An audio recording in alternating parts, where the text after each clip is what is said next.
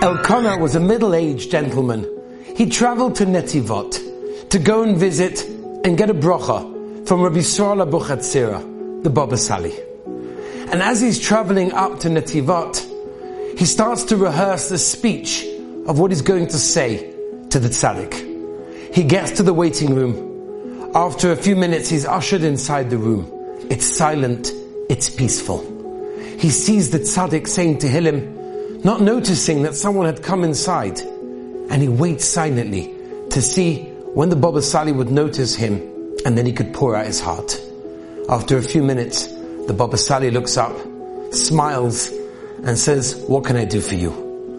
And then he opens up and everything comes out. He has seven daughters. He can't make ends meet. He needs to marry them off. He doesn't have a penny, but it doesn't end there. It continues. There's more.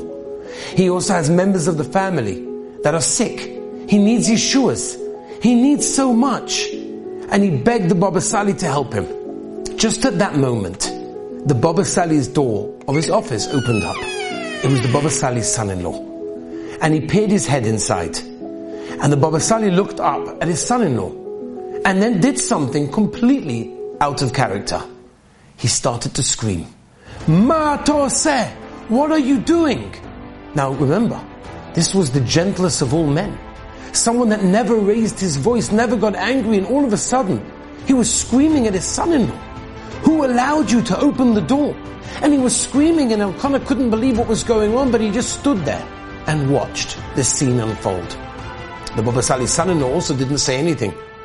Until a moment later, the Baba Sali changed his whole facial expression he changed his tone of voice and he says, ah, it's because you're my son-in-law and you feel like a son and I'm your father.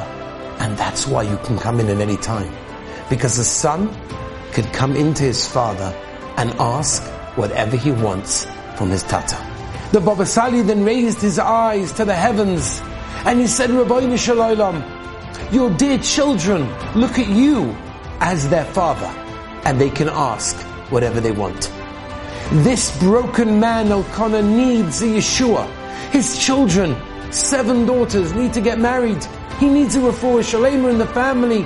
Ribbono Shel Olam, help him, because you're his father, and he looks at you as someone that can help him. The Baba Sali then turned to Elkanah and said, don't worry, I assure you, the Yeshua is going to be close. And kachava, that's exactly what happened.